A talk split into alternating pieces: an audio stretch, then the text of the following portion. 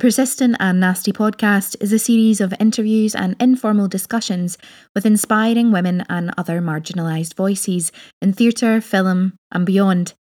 From actors to activists, we aim to amplify these voices and invite the world to stay nasty.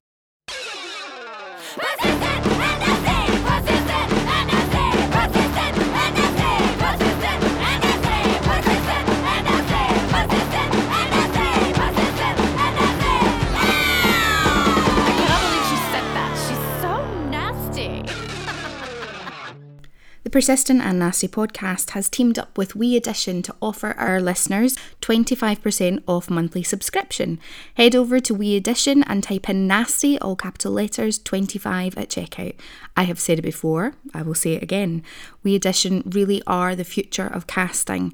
And also, you can make money while being a member on the site. You can um, be a scene partner for people and you can help with accents, you can just generally help each other out. And it's a really important thing for us to do, especially during these times, and just a lovely way to have community. Our other offer for our listeners is still with Backstage. Backstage are offering our actors 12 months free subscription. You heard that right, 12 months free. If you follow the link in the description box for casting directors, you can post free castings when you type in persistent and nasty at checkout. Hello, you lovely lot, and welcome to another episode of the Persistent and Nasty podcast. Elaine here. How are you all doing? Well, I hope you're all okay. We're still living the lockdown life. Um, I hope that you are looking after yourself taking care of yourself. I hope that you and your loved ones are safe and well. Remember, keep washing those hands, wear your masks, and be kind to each other. Today's episode is a first. We have two guests on today who are not working on a project together. We have Emma Jane Park, dancer and theatre maker, and Rosie Priest, researcher and artist. Today's conversation is actually one of part two, maybe even part three. We cover so much in this episode, I don't even know if I can put it all into the intro. But we started off our conversation was in reaction to the Stage 100 list that came out and how we feel about um, artists being ranked in general, but in particular in the year of a pandemic. How does that actually come across and are the gatekeepers really moving? Are things in our industry really changing? Are things really open? It is a really brilliant conversation. And as I say, it is part one of, at the moment, two parts. Could end up being of three parts, but we shall see. Today, Misha is with us. And uh, for part two, it will be Louise. You can follow us on all social media Twitter at Persistent Nasty, Instagram at Persistent and Nasty, Facebook Persistent and Nasty, and you can always send us a wee email to persistentandnasty at gmail.com. Please remember to like, subscribe, and download the episodes and rate us. It really makes a huge difference. Get us bumped up on those algorithms. Let's do it. Again, thank you to all of you who have been supporting us um, and who donate. As always, the link for our PayPal is in the description box.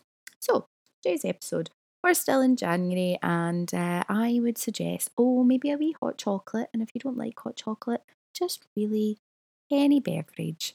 Um, we recorded this on a Monday night, so um, I think a couple of us were indeed having a wee beer. So you may want to have a beer too. Anyway, sit back, relax, and enjoy not even got a slow cooker, but I feel like everyone's talking about slow cookers this year. This is the year for the slow cook. Misha, that was my 30th birthday present, and all my pals were like, You're old, it? And I was like, I don't care what this means. I love a slow cooker. I'm so well fed. It's really easy. And also, if you mull things in a slow cooker, the flavor is like, and also it means it can sit for quite a long time and you can have like an evening of mulled beer instead of being like, oh, it's gone a bit cold, we've got to reheat it, it just stays there waiting for you. This is wild. I'm loving every second of this. that moved me. I, I feel. so that's where we're at. There's, yeah, there's no. On the 11th day of January 2021. slow cooking mulled beer. When this whole thing is done, I'm gonna have one of those parties like where everyone brings a potluck dish, but instead I'm gonna be like, bring your slow cooker and mull a thing, and we can just have like so- a mulled extravagant evening. You're I mean, it's spectacular.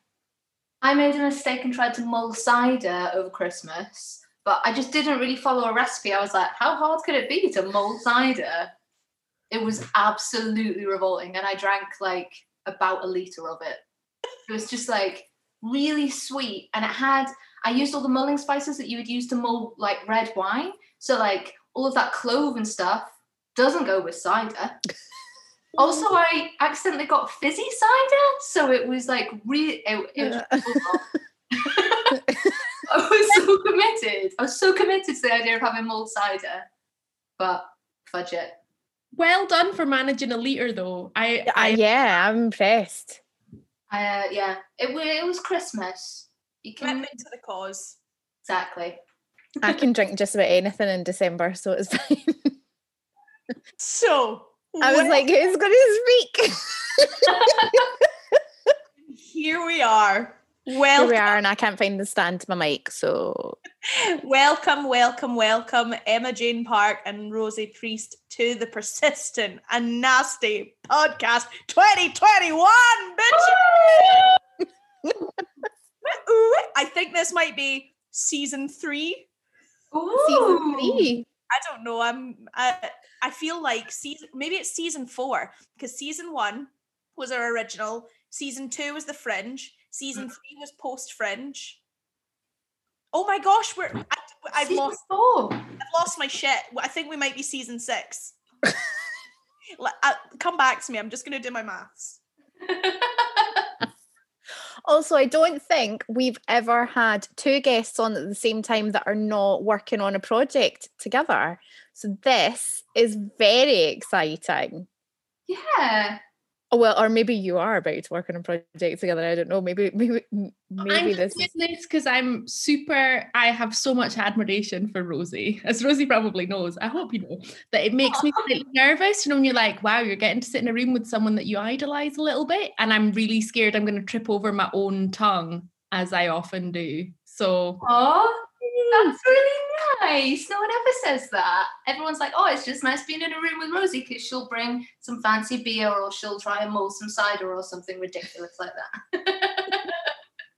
I'm not. that's nice. why don't we do a little potted history of both of you? We'll start with Rosie and then we'll go on to Emma Jane. Ooh. And then we'll get to the crux of today's episode. Hmm. Uh, what kind of what do you want to know about? Just Uh. Uh, just me. Well, I'm Rosie Priest, and uh, I'm uh, currently I'm studying for a PhD at the moment about how contemporary collaborative practices impact marginalised young people. It's great. I love it. Um, uh, my cat doesn't enjoy me reading books. She tends to eat them quite a lot. Uh, that's that's the main uh, hurdle I've got to get through from working from home at the moment for my PhD. And I also well, actually, my big news at the moment is that I just handed in my notice at Stellar Quines Theatre Company uh, last week. Um, but I am still the creative learning associate for Stellar Quines, so I do all of their outreach work. And to be honest with you, like I have the best job in the organisation, so whoever gets to have that job is going to walk into a sweet dream because I get to work with people and I get to make fun things and do great stuff um, and all through sort of a feminist lens, which is like, who doesn't want that? That's great, Right. right? Um, but apparently I don't because I'm because I'm leaving uh, to focus on my own art projects. So at the moment I'm working on a project. I got some funding from uh, Momentum to work on a a performance piece, which is sort of the first time I've done performance. I guess I've always made visual art, and uh, it's it's sort of a response to um, underrepresentation within the arts in general, and my practice of working with communities and working with people, and how do I legitimize that when the arts is a shit show, frankly, and why on earth would I encourage people to work in it? um, so yeah, that's me. PhD, Stellar Quines, do my own art stuff.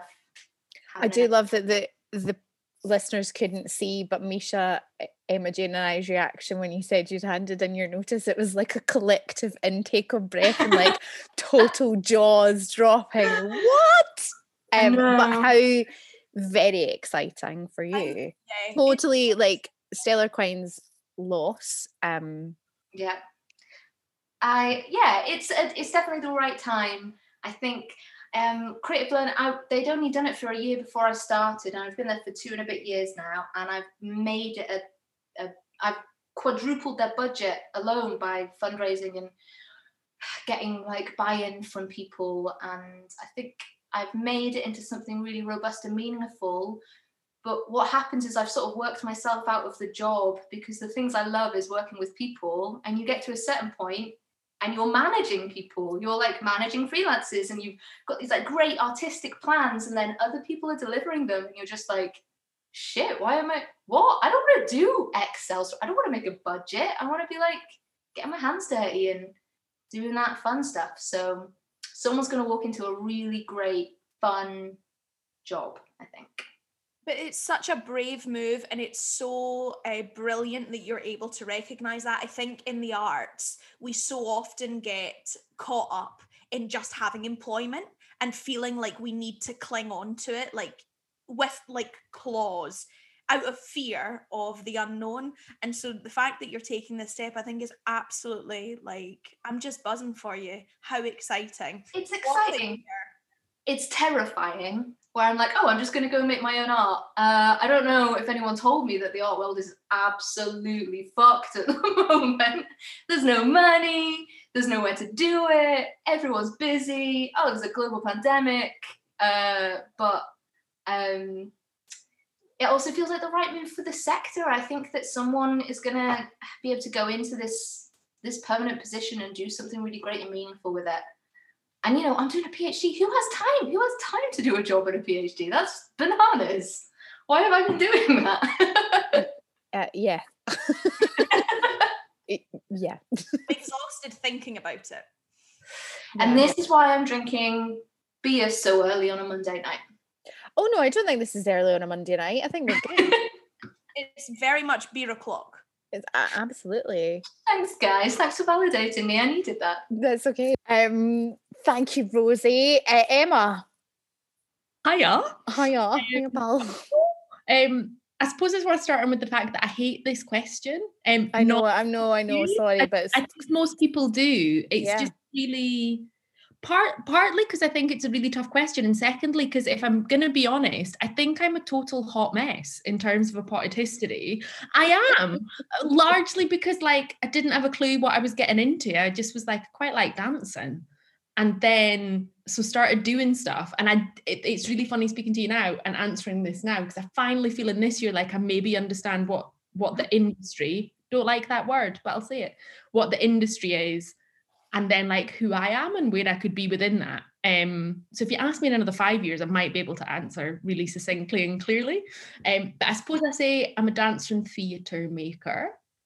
Um, by which I was I was questioned about that by my brother's girlfriend over Christmas, which was great. Um, because she'd looked at the website and she was like, What do you even mean? Why is that?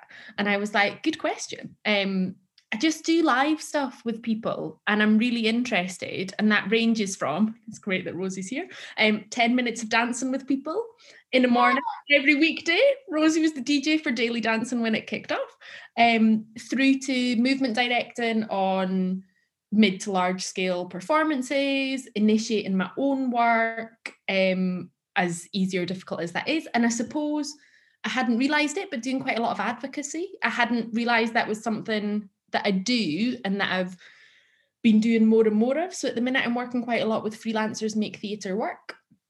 Um, lots of lobbying, lots of information sharing, um, and various bits and bobs there. And then within my own practice, kind of working on three bits of research under three different titles that totally weave in. One is moving slowly, that is literally just looking at at pace and actually how we do things, um, and largely influenced by the fact that I was diagnosed with fibromyalgia at the start of last year and probably should have looked for that diagnosis about two to three years before that, but had fought it. And so, really questioning that, um, coming home, which is about the fact that I've moved back to Dumfries and Galloway, where I grew up.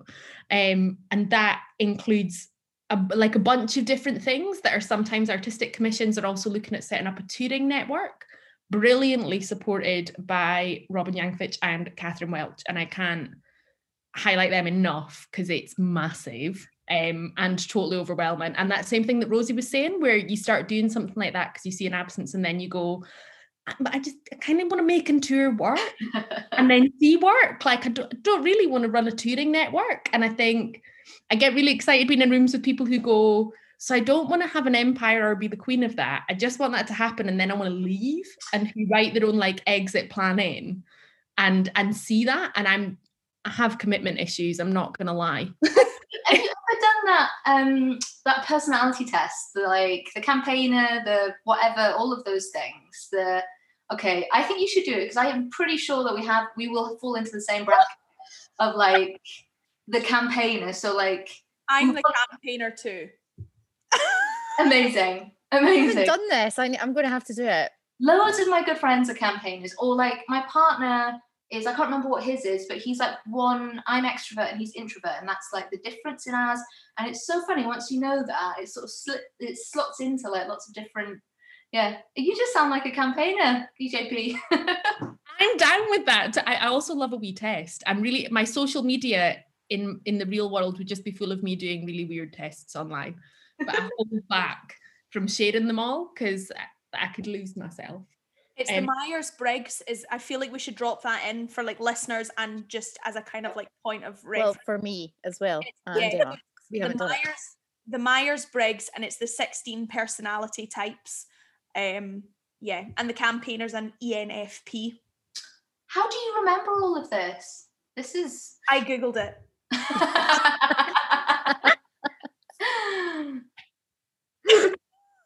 It's good though, right? I, I feel like it's really good, particularly for me, like in the arts. I, I- another phrase that I hate to just recognize who you are and how you work. And I th- like I'm in a really tense, like there's a tense moment at the minute where freelancers are being discussed a lot, and I'm seeing loads. So I'm just going in here, just so stop me, Elaine and Misha. No, Um, um, never because This I is heart you and you could just do it. but the answer to the freelancer issue is like make jobs and i'm just like cool i think there should be jobs for a lot of creative roles that don't exist and we have to have a conversation about salaried management and middle management whose jobs aren't relevant without the work of a lot of the freelance community but also that being a freelancer is really fine and actually some people like i and i hope my parents don't listen to this i don't want a job like I don't, I'm, I'm not I'm not that person. I'm just not that person where being freelance is actually a lifestyle that totally I always joke about commitment issues. It's not, I'm utterly committed, but I'm very like short term. You can have all of me and now I've I'm off. You're Um, committed to being uncommitted. Yeah. like I just I just have a project head and and that's cool. And if I, I could do a job, but I'd become really bitter and I, mm. like I don't want Yeah. to. That's my only ambition in the arts is to make it to like the end of my career.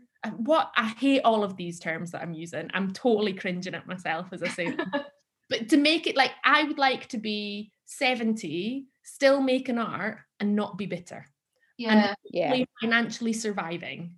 And if if that's what's happening, like boom, I'll be so chuffed. Yeah, and I think there's like a real drive. Like I've seen it float around in my friends, like social media, and people talking about like, oh, it's okay to have like 20 different careers, or it's okay to have lots of interests and to do different things. But actually, the reality of that is often is is often something that we we don't actually buy into, or like the sector especially doesn't buy into. Like the arts, you need to prove your worth. You need to have shown up to so many FST meetings or so many like admin monkeys mornings or you need to have been seen in certain rooms before before you're accepted into those rooms and it doesn't lend itself to like that fluid temperamental like temporal practice that i think a lot of people in the arts really love like those inspirations that drive making work don't last forever. Like you you can't keep that up. But the sector pivots towards wanting to to keep you in and you have to prove yourself all the time. Well, it make it, that's why it's so lovely speaking to you, Rosie, because it makes me think about academia. And uh, in in lockdown, I've made a friend, Gilly Kleiman, who's like this amazing woman. This But- is this is so strange. So she's an ex-partner of PB, my partner, and is good friends with my sister, and will be going to her wedding in September with me. And I've never met Gilly. It's such a small world. I'm so excited for you because I'm just like, I yeah, I think you'll totally, from what I know of both you'll totally hit it off. And like, yeah, basically, it's just this like amazing woman who the other day just spoke so eloquently about things not being either or, and that notion that if you lean to, because I've been thinking about doing a master's. This is where this came from. I will be starting a master's in September. Yeah. Mic drop. Um, Mic drop. I know we've had two mic drops in 10 minutes. It makes me shit my pants, but it's it's part time as well because obviously commitment issues. Um, but the way Gilly well, was also, hang on a little second. You also have fibromyalgia. So, can you just maybe give yourself a little break by saying that? So, you know, I've also got it down four day work week this year. That's great. yes. That's Excellent. where it's at. um but Gilly I, I was just like I don't want it to be perceived as a cop out and she was like hold up this that's the sector that does that where it goes you have to be either or Mm. um and again people like you Rosie and people like Gilly who I have so much respect for who are academics and artists and she was just like you don't judge anyone else like that so don't internalize that really weird bullshit thing of going you have to be either or when actually you can be both and they feed each other so beautifully Yeah, totally. And I think it like if you're a if you're not not to say not everyone's creative, everyone is creative. But if that's your drive, if that's your excuse, like I say, I often say when I'm talking to groups, like everyone has excuses to be together and to talk, or excuses to be together and do. And some excuses are football, some excuses are making soup, some excuses are going to see your gran on a Sunday. But my excuses are art. But like if you can you can change excuses you can have three excuses you can have as many excuses as you want to communicate explore like be and exist. It doesn't your excuse doesn't have to say the same. And it doesn't you don't have to work your way up this absolutely bizarre very patriarchal chain of the arts to prove your worth and to prove that you're good enough to have that excuse. And like i often think about how we talk about quality and how quality is this driving thing and everyone's like oh we can't put on this performance or there was a woman i was working with um, who has since been on women's hour and has had her work published but we wouldn't put we wouldn't sh- create a short play of her work because it wasn't going to be quality because she wasn't from the sector. And that's just nonsense. Like that's just absolute nonsense. Like and those two things go hand in hand because as artists as like creative excuses or whatever we also want to feel valued. And if we're only being valued on this nonsense concept of quality we're going to keep buying into my quality is embroiled by how long i spend there who says it's good and where it's being shown. And i think that's just absolutely bananas. Yes. and exhausting and so tiring. Really yes. tired like yeah. I agree. I'm kind of already thinking we're going to have to do a part two. I mean, you know, just already. Um, but that kind of does lead us on to our uh, topic at hand, which is the stage 100.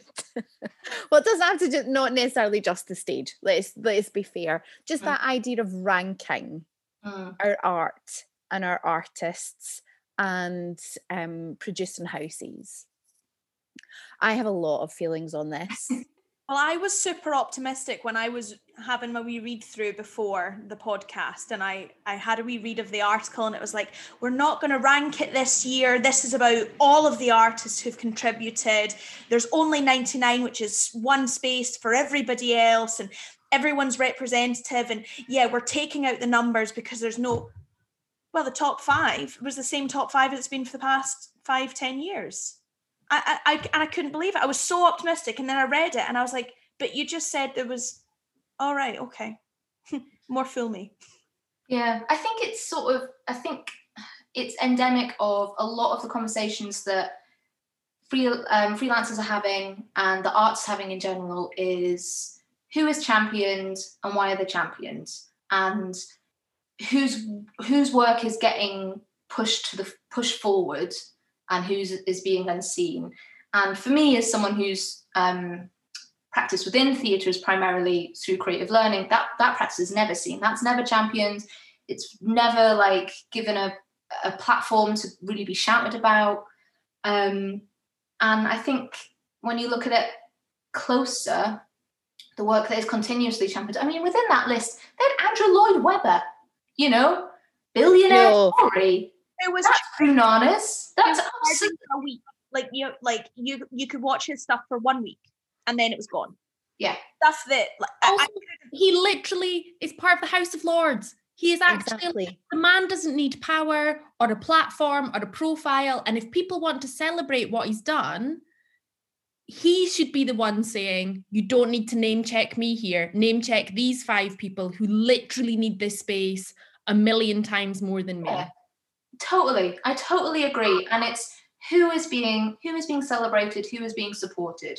So I have I read quite a few pe- tweets with people saying, "Oh, the list 100 is like really diverse this year." I'm I'm so sorry. The majority of them were white men. Yeah. Like that's that's the truth of it. However, the stage chose to use primarily pictures of BIPOC artists and creatives to market the list 100. So people thought it was more diverse. I don't like that word. It was more representative, and it wasn't. It also doesn't really, you know, they were like, oh, this is a unique year. And obviously, the pandemic makes it a unique year.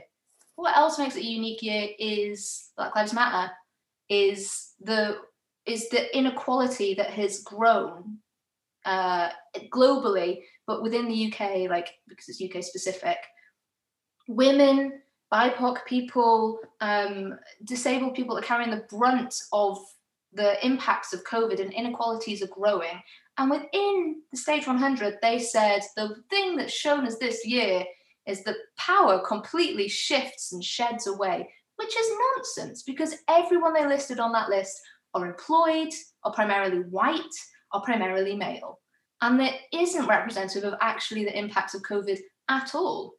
It's absolutely, it's, it, even within that though where there was a notion to go this institution which is a body of multiple people mhm. has done great work and made an impact they were all listed under the artistic directors as if they have been the people Mhm. hands on individually delivering everything i'm not saying those artistic directors should be the people hands on delivering everything because that's not how it works but come the fuck on basically name checking people who aren't doing the work and also start name checking some of the work you're not name checking. And I, I have skin in this game and I'm really biased and I but this is a conversation I would have publicly anyway but I'm part of a, an LGBTI elders social dance club um with National Theatre of Scotland that wasn't mentioned as some of the great work that's happened in the stage 100 under Jackie Wylie's name yeah. because it wasn't NTS, it was Jackie. And again, I'm not blaming Jackie for that. I think it's the whole sector needs to deal with this. Yet, out of all of the stuff that's happened during lockdown, and maybe I'm biased, I think the visibility and connection of queer elders, some of whom can only be themselves in that space that we've created, and the fact that we have continued that and created even more ways of connection it is totally influenced by the elders we have their community forum that that is not being mentioned is just ludicrous. Like even to have published it so a bunch of people go oh my god yeah queer older people might go back in the closet if they go to a care home. That would be a great thought to plant in the world because that is what is happening. No we don't. We celebrate the things that we've seen anyway and we celebrate them in this linear bullshit way that just doesn't speak to the and I'm sick of my parents are constantly like, what do you mean the power of the arts? And I'm just like, well, when you're seeing articles like that, of course you don't believe it exists. Yeah. Because you're not you're there is no way of exposing you to some of the great work that happens because we refuse to platform it. And I was, yeah, I was really shocked for a similar reason that within Scotland, um, it was the same organisations mentioned that Rose. It was primarily English organisations. There was one Welsh organisation and I think four Scottish. They did. They mentioned the Lyceum twice, and one of those mentions was for the Lament of Sheku Bayoh, and they praised um, uh, uh, David Greig and Mike Griffiths. Hannah Lavery, the writer, didn't get any mention Not a the artist mention. who worked on it, the musician who worked on it, none of those incredible women of color were mentioned at all about this this incredible project that was all about like the brutal murder of a man of color. None of these women who actually involved in the creativity of it, but the people who gave them a stage to film it on were listed in the 100. And it just highlights that the people in power who can promote people are totally out of touch of actually how important their job is and out of touch with people doing the hard work. Like, I mean, I'm going to be bold here. I know several women who would happily punch David Greig in the face. This man has too much power and he wields it badly and it impacts people within the sector. Why is he now being praised for this incredible piece of work that took genuine strength and and just like I can't I can't fathom that. I can't fathom the work that went into putting that on a page, in contacting that family to make sure that it was okay that this work was happening. Why is he the one who's getting praised for that? It's ridiculous. And wh- why do we live in a sector where the congratulations move in that direction? I think that's what I've struggled with throughout the whole of COVID Mm. is the fact that it has been a platform for some individuals. And it and I've just spent a lot of time being like, pass the fucking mic. Um, like do your slot on the BBC, do your slot wherever, and then mention that a bunch of other people can do it because we don't need any more saviors who are generally directors and playwrights because they're the high profile roles of the sector they're the ones that make it on the poster like how can we get other people on there? And that's where i was and I, again i'm totally biased here.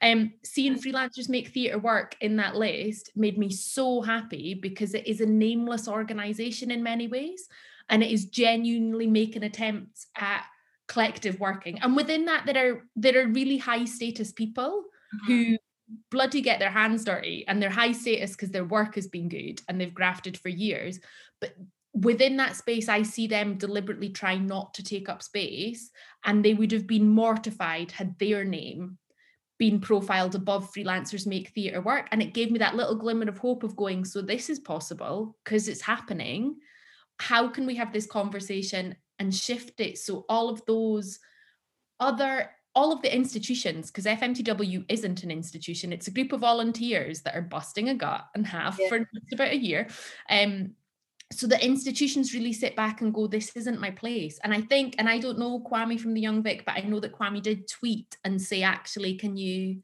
can you change the name on that? To i've looked it up. It's not because i remember names very well. To sue emmas and shireen jasmine.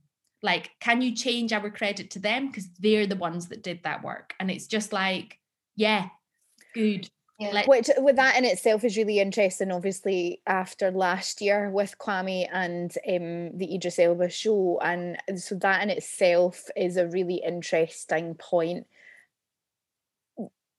Mm. Yeah. i say i don't know i don't know No, I know, i and Yeah. obviously there's su- there was such a there was so much stuff within that last year and maybe and maybe that moment has triggered something and will make him be really aware of when things aren't done properly and that's what you hope Well, because people are capable of learning and changing and growing and developing. And that's what we need to remind people and encourage people that if you make one mistake, you shouldn't be cancelled and blacklisted unless you consistently keep making the mistake and don't recognize that it was a mistake. You can apologize, you can make amends, and you can move forward. I I think there's also a will for me. I was just going to say there's also a will to be open to change and be looking for change and looking for evolution. And I, I would say that that this sector thing that we navigate, I hate, I, I'm going to keep I saying hate all of those words. None of them are applicable. um, this thing that we navigate has created situations of comfort for people who found their route to that comfort pre-austerity years, people who are of, in the kindest way, like a boomer generation, Mhm. some of whom don't want to recognize that I have no doubt through the 80s they went through shit storms upon shit storms, but it had the situation they're in now, there is comfort that has been granted from that. And that that there's a lot of self-reflection to do and just being like having longer than a five-year position in any of these things is toxic in and of itself. Co-leadership is possible. And I, it would take massive like facing your fears massively to step away from a, a job you've held for 25 years but part of me mm-hmm. like we talk a lot in this this whole thing we navigate about like the wider world and i'm just like that is also applicable and i need you to be open enough to change that you suck it up and listen and if in doubt bring yourself on board a bunch of early 20s women of lots of intersections of identity and pay them to be your consultants because i will happily sit in a room and go this is changing come on like Yeah. I mean, get it Yeah, I totally agree, and I think that there's often uh, there's a lack of transparency that I think like pervades all of the theatres. It pervades the arts like massively, and uh, it was doing the rounds on social media about like talking about how much you earn, like talking how much money you get, and how icky that is. And it's icky for us, but it would be ickier for people earning three times what I earn, you know? And actually there's a certain amount of a certain amount of transparency around everything that we do. Like the decisions that are made by organizations who are subsidized by the government on why they're making the decisions that they're making. Why are you programming why you, what you're programming? Who are you speaking to? Who's in that room? I'm paying for it. My taxes are paying for it. And the emotional labor that we do. And you know, I'm I'm a privileged woman. I'm sitting in my flat in Edinburgh studying a PhD with a cat asleep on my lap. Like, I'm okay. But the people who are doing the really hard work, like Fringe of Colour, have been shouting about the lack of representation within the Fringe, within the Edinburgh International Festival, within all of these organizations for like, I think at least five or six years. And no one has listened to them. And it feel it feels partic- it feels you know i'm frustrated i can't imagine how frustrated they are but there's a lack of transparency about why these decisions are being made and who is making them and why more isn't being done to be more representative and to work as a collective i mean i obviously have a, a particular bee in my bonnet about edinburgh international festival they can naff off but um being being polite i had a beer the cat hasn't you know i don't want to expose So it to good. swearing Uh, So wait away, so wait away. but um and i think that if you look at just who's making these decisions and why they're making those decisions and how tokenistic decisions are you know? Like we're going to have a women's season or we're going to have a, program of only bipoc work like but are you going to make fundamental changes in your board in your leadership? And often i think we talk about who's at the top but we don't talk about who's taking up the majority of the bottom and that's women and often it's women of color who are underpaid and overworked and underrepresented and undersupported. And it's in it's this the stage 100 list feels like just a really perfect like representation of that. It's like a reflection of the reality of working in the arts. Like no one's going to talk about you unless you're andrew fucking lloyd webber unless you're david greig unless you're mike griffiths unless you've got that top job in a top organization. They also not to go too far back, but the Stage 100 list also listed Pitlochry Theatre, who are a great organisation, but they fired all of their most underpaid staff really early on within lockdown. They didn't furlough them because they didn't have the resources, but they're still putting out digital work. What the fuck is wrong with you? Like, how out of touch can you be? And I suspect also partly the problem is the list was so England centric. There was one Welsh organisation on there. Yeah. There was four Scottish. Like, I don't even know if there was any Northern Irish. I'm not Yeah. sure. I was going to ask. I don't think there was. So that's five percent. Ninety-five percent of what they're putting out is all English organisations. That in itself is a lack of representation and understanding of the myriad of like work that is being made and who's making it. there's so much in it as well though for me there's the thing of going like who in a pandemic who is best placed to measure impact? And arguably for me it's the people who are most fucked.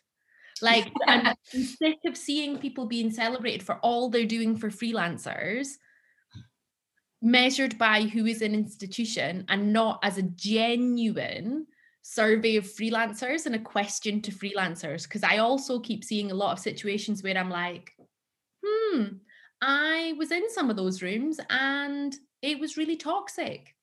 And I I'm not I don't know how I feel about that being celebrated or the or or mythology mythologized. I'm making up words, but we'll go with it. I think there's something about going for me, transparency is also really massively about going, this failed. Mm. And here is why it failed. And we were allowed to fail because it was done at pace and blah, blah, blah, blah, blah.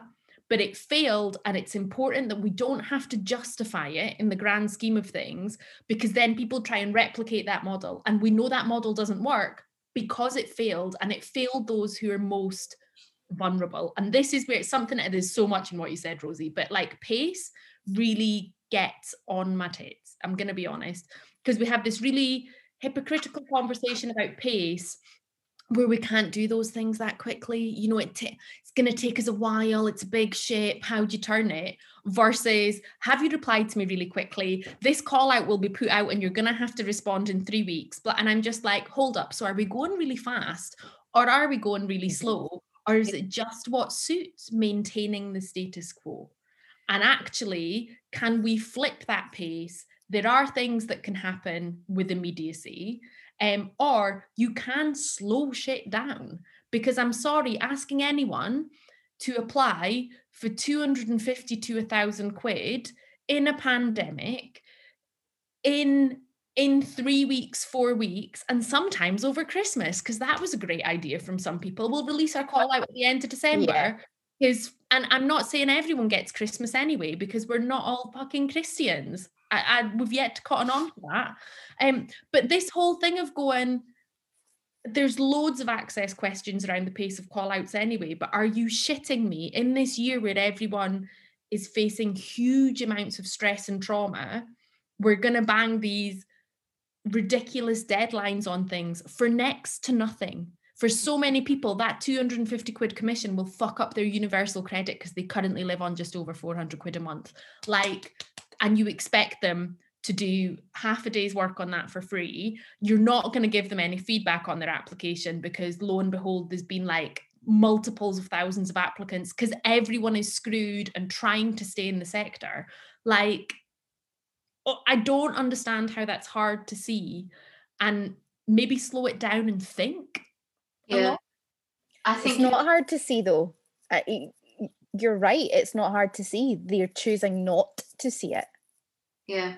And I think we talk, uh, there's been so much talk about this the time that theatre in particular can change. It's going to be more representative. It's going to take everyone on the journey. But whose work are we seeing being put out? Like, whose stories are we hearing? Like, I was absolutely flabbergasted that NTS would say we're going to commission all of these famous people and take their fee and then recommission other artists why aren't you just putting out artist work now? Why is it that uh, I keep going on this weird rant about Ian Rankin? My partner really likes his books, and I'm always like, no, he's doing great. Uh, but like, why has he been commissioned by the Lyceum and NTS, and why is he making millions of pounds out of this? And his profile is getting bigger. And when you look at the amount of money they NTS raised, so they asked for donations and they took famous people's money, it was only thirty thousand pounds.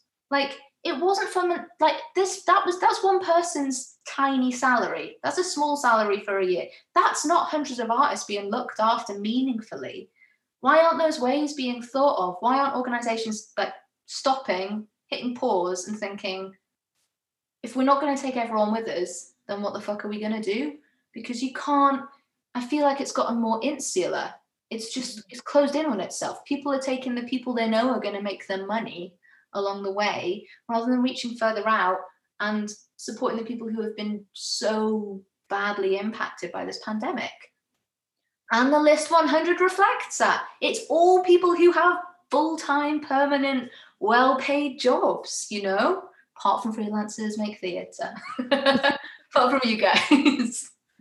Which I suppose for me, there's loads of questions about the kindest part of me goes, stage one pandemic, everyone thought it'd be over in a few months. So maybe there was just a lot, everyone shat their pants and did what they did.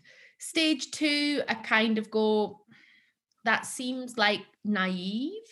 Mm. And we haven't done a lot, but here's a chance to reset. Hasn't happened. Stage three, that I would say we're in now, I feel like this is going to be the real judgment call moment for me mm. because the thing about going, we're not going to be live again until next year in the way that we recognize live. And to plan yeah. for that would be fundamentally foolish. Like it, there's hope, and I, like I'm all about hope. You'd never believe it speaking to me, but I'm very hopeful.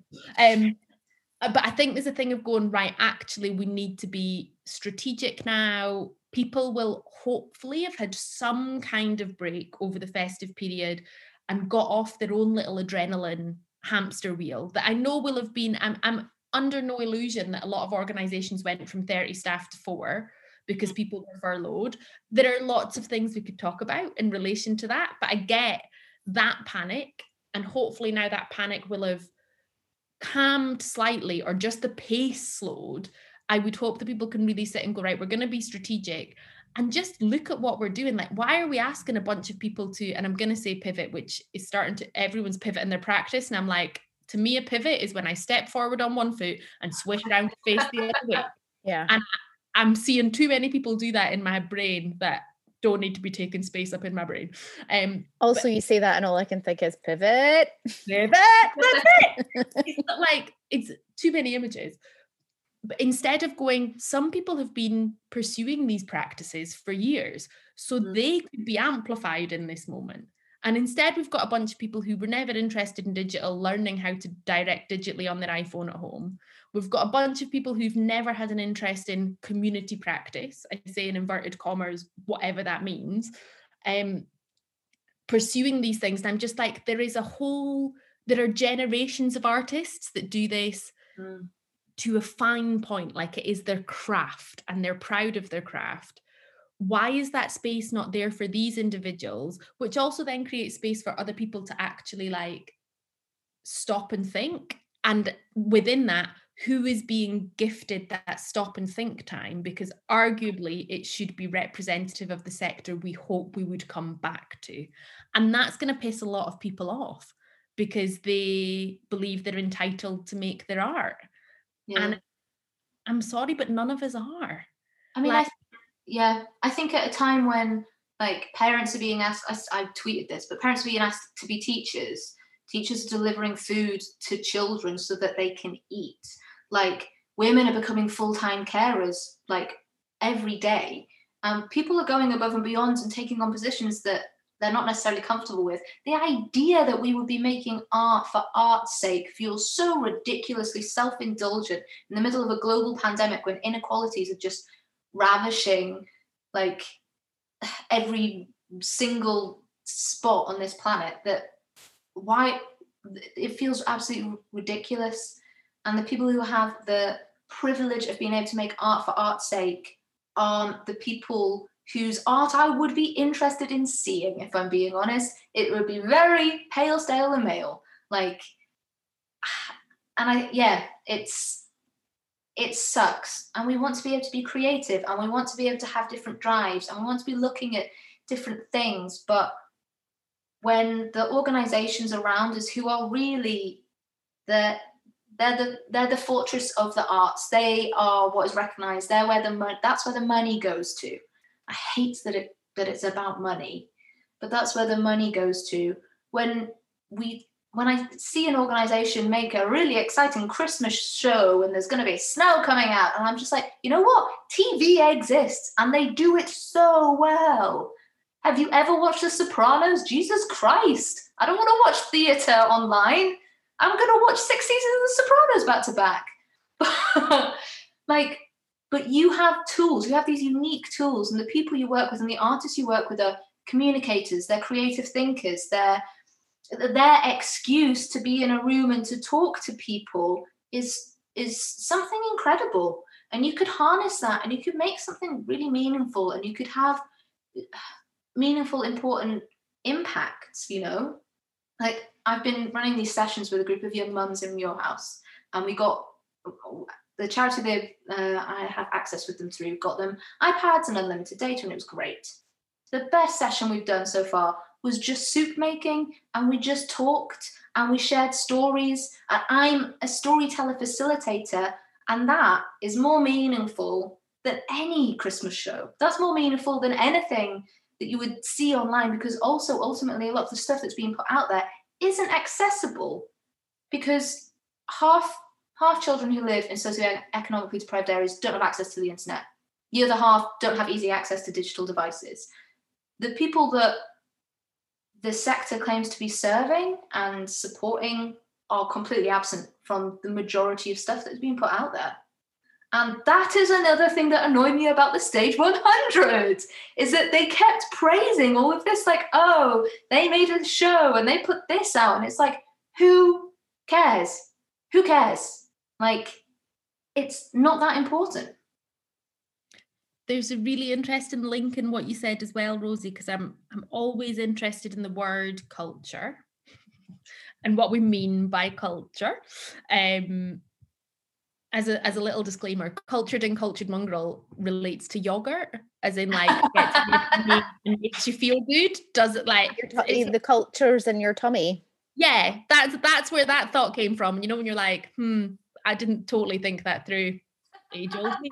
Um, but the yeah the notion that what you're talking about that soup making session is essentially like ceilidh in its traditional form yeah that's what i was thinking about the whole time when you were talking about that and it's just like so if we're talking about scottish culture in some ways what you've done there is much more accurate in terms of what scottish culture traditionally was as an evolution of that thing that we claim to want to preserve and again, that speaks to me of the function of culture in a society. Because I'm all for arts for art's sake. I spent the whole pandemic doing arts for art's sake.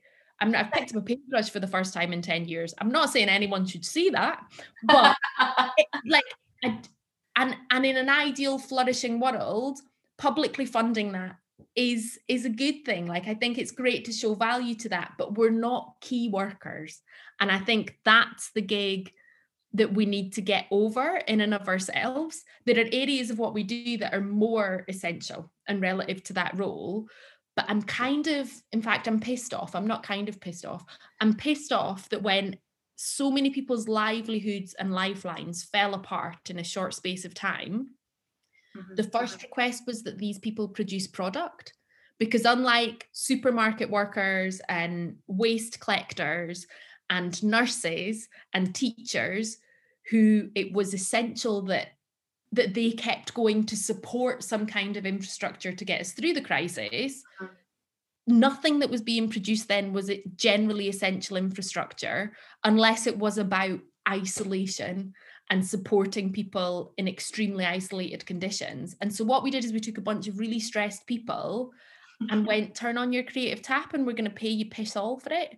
Um, and i'm just like that is actually irresponsible more than anything, it's totally irresponsible and very ill informed. And I'm seeing loads of people at the minute, largely on Twitter, because that's where I love to live, um, talking about like, why am I so tired all of the time? And I'm like, it's a stress is a medical condition. Mm-hmm. Prolonged stress has medical outcomes. And I say that as someone who would argue my way of living for the past 10 years has led to my disability. I can't say that directly, but fibromyalgia, stress, CPTSD, put them in a melting pot. Like there is some research there. And I just think this is a fucking joke. It's an absolute joke that in a moment of pandemic, what we did is ask people to produce.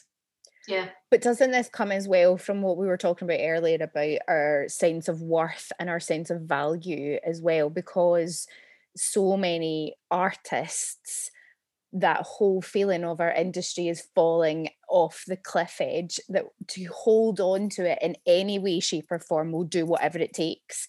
So and this isn't something that I can't, and I don't know if they're connected, but I, am I'm, I'm now wondering if if they are. This whole idea of you know the top 100 and how things aren't changing, and part of it is that article itself was a paid article. You have to pay the stage to read it. So yeah. the majority of artists right now don't have that money, so they're not exposed to it. So they're missing out on that conversation. And again, they might only be seen on Twitter, but they can't read the full article. Yeah, completely. And and I don't know if that's any relevant what we're, but it just it all no, felt like it really it was. The people who are praised in in that are predominantly people who are in a privileged enough position to be able to make work comfortably. Like there's a lack of, I mean, just like I said about the Lyceum being praised for Hannah Lavery's um, show, Lament of Sheka, uh, Sheka Boyo, is that that wasn't Hannah Lavery being praised. That's the people who gave her a stage. Exactly. It's not the story that's being praised. It's not the hard emotional labor that's being praised. It's the top.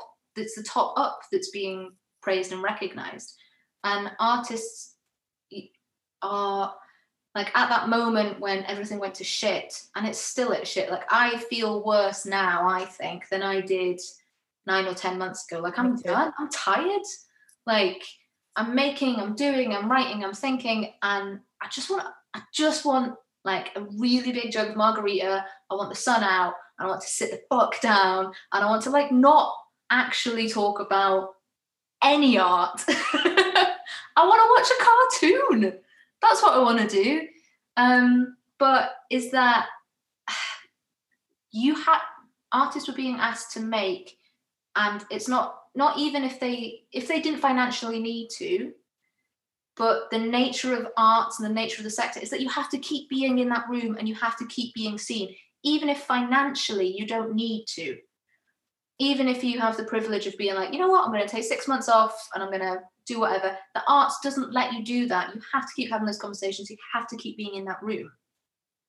And that's really problematic because we're all so tired, no matter how much effort we've put in. It's a global pandemic. Like, and I will keep championing it and I will say it forever, but we need a universal basic income to support yes. not just the not just the artists, but also everyone else. Everyone. Every, yeah, exactly. My, um, my friend works in a care home and she was made redundant because literally everyone died. Yeah. And she didn't have any support. Like there was no artist bursary, there was nothing to support her. And she had to move back home with her parents. And she and like that level of complex grief and the, loss. And the grief on top of that, and not just the fact of losing your job, but having been in an environment where this virus has caused the death of so many people. Exactly. And people like that are slipping through the cracks. And we've like painfully, and I won't go into my take on arts policy or why the arts is funded at all. I could talk about it for ages, I won't. But the headline be the of, second episode, Rosie. like a cultural strategy for Scotland came out in February 2020. No, tw- 2019. I don't know. I've lost time. Yes, and they um, said we're funding you because you can fundamentally empower people, support people, and change people's lives. That's why the arts is given money, but the predominant thing that the arts does is just produce content and those things aren't the same. Those things just aren't the same. And like the we've been given we've got this opportunity institutions exist. I'm very skeptical that they're going to change meaningfully after this and they need to in my opinion. But we could be doing we could just be doing more. For people who have slipped through the cracks like my friends like we could be doing so much more. And not adding to the noise. That's the other one that really burns me, where I'm just like, content creation is dead. Like, there are a um, million articles about how adding to the noise is not productive in any way. And also, like, post work societies and reading about all of the research into post work societies and stuff. And you're just like, content creates work. In- what I think is really interesting is the film and TV industry is an essential industry. They are still going. They have continued throughout. I'm grateful because it means I am now getting paid work, and so I, I'm not. I'm not mad about it. She's got her bills to pay. I've got, I've got to pay my bills realistically, and I Buy do. some crystals. I've got to buy more crystals, always more crystals. And I love the work, but the reality is that is content creation and that is continuing. People are not going to run out of content because everything is still happening as busy, if not busier, than it would usually be of a January. So, exactly, the point is theatre makers don't need to be also making content. They can be focusing their labours elsewhere. Now is the time to recognise that and see it because as a creative industry, film and TV and theatre, we're sisters, we're we are we are one and the same. We we do the same thing. We have slightly different skill sets, but we are the same creative enablers. We don't all need to be trying to do the same thing. Or if you are, sorry, I'm, if you are creating content, cool, but I'm going to ask you why 10 times in a row so that whatever answer you give me, I want the why of that. And can we actually grind it down mm. to the, the real reason? And if the real reason is because we feel like we need to be relevant, I'm just going to be like, stop. Just relevance is buying into a whole system that is serving nobody realistically. Like, are you creating content because you and a bunch of your pals are on some like mad journey and having a great time and that is your survival strategy? Fucking yes. Crack on and create that content because in the act of create the content isn't the subject. The Mhm. act of creation is the subject and the content will then exist. Like, are you creating content because a, a specific group of people have really asked you to do that and it is important at this moment in time, given the state of US politics, given Black Lives Matter, given the state of, if UK is a phrase you choose to use, um, UK politics, like gi- given all of these things, maybe there are some groups that are saying, we actually would really love you to pursue this. Good. Like, crack on, because it is a moment. Like, I think of Heather Marshall's stuff with Creative Electric, eh, Creative Electric in Leith, where uh-huh. she just got a small grant to put up, I think it's white roses. I, I could have made up eh, or carnations and just written no place for hate in Leith over some quite horrendous graffiti. Mm-hmm. And I'm like, that is totally relevant in loads of ways. And it's really important that that happens as it does now. But other than that, I just have spend loads of time being like, why does why? Why? So uh, what I was going to say was just on that that kind of thing as well of I don't think any of us are kind of saying you know TV and films shouldn't be getting made because there is a, there's a need for that and that's people's jobs etc. It's the, the thing with the theatre crossover is because we they don't know what to do. Mm. Yeah. That's actually the panic has set in, and it's like, how do we survive? And the only thing that they can see that is similar to them is film and telly. So we mm. create that online content because that can be consumed. And actually, as well, if we're fair, because we look at it very much from people who live and work in this sector, quote unquote, industry, right? And you know, we talk about it, but actually, um, somebody who's a nurse or somebody who is working in Tesco or some actually does want to come home and just put on a TV and watch something and not have to think because they've had a fucking shit day that we can't even comprehend. Like, Totally. like you know, like that is also part of our job. Totally. We can't take that away. Like that is part of our job. But the other thing is that we need to find a balance and there has to be something. And I think that um theatre has panicked. Like what you were saying, Rosie, like that thing about, you know, just making soup and stuff like that.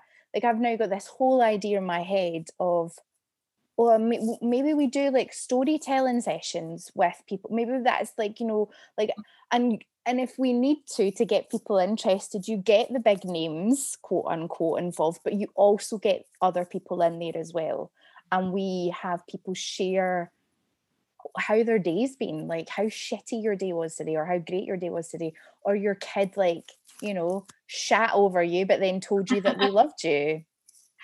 Yeah. And I think the I don't know, that could be wrong. I think theatre's become sort of like its own its own self-prophecy. Like we were talking about how there was an anticipation that freelancers had to jump in and make something to stay relevant. And I think even bigger organizations felt like that. They felt like they had to put something out there to stay in the conversation and to still be seen and recognized. Well, because that's I, what funding's for. Their funding is only for making content.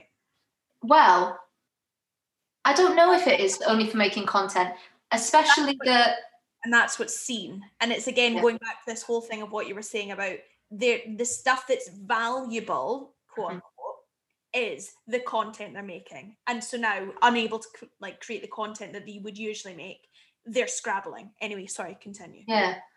And i think that like we are in a different we are different to the to film and tv in that oh, theater is so much broader and um not more exciting. I fucking love film and tv honestly, it's my jam. Like, why not? I was I was saying to my partner the other day, I've just been binged like six hours of TV, like just sat on the sofa and just watching. I was like, man, I want to make that. That's great.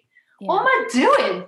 But it's that there's something tangible about theatre and yeah, it, and I'm rubbing my fingers together. People can't see it because we're on a podcast. But, but, it's that it's that liveness. It's being in a room. It's sitting in a room with people and laughing at the same point as the person you don't know next to you is laughing. And it's having that shared experience and having that dialogue. And there's an immediacy to TV. So I can turn to my partner and say, "That's that shit. Did you see what he did there?"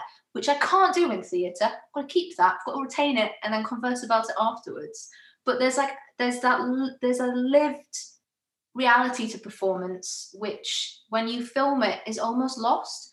Film and tv know what they're doing. They've cracked it.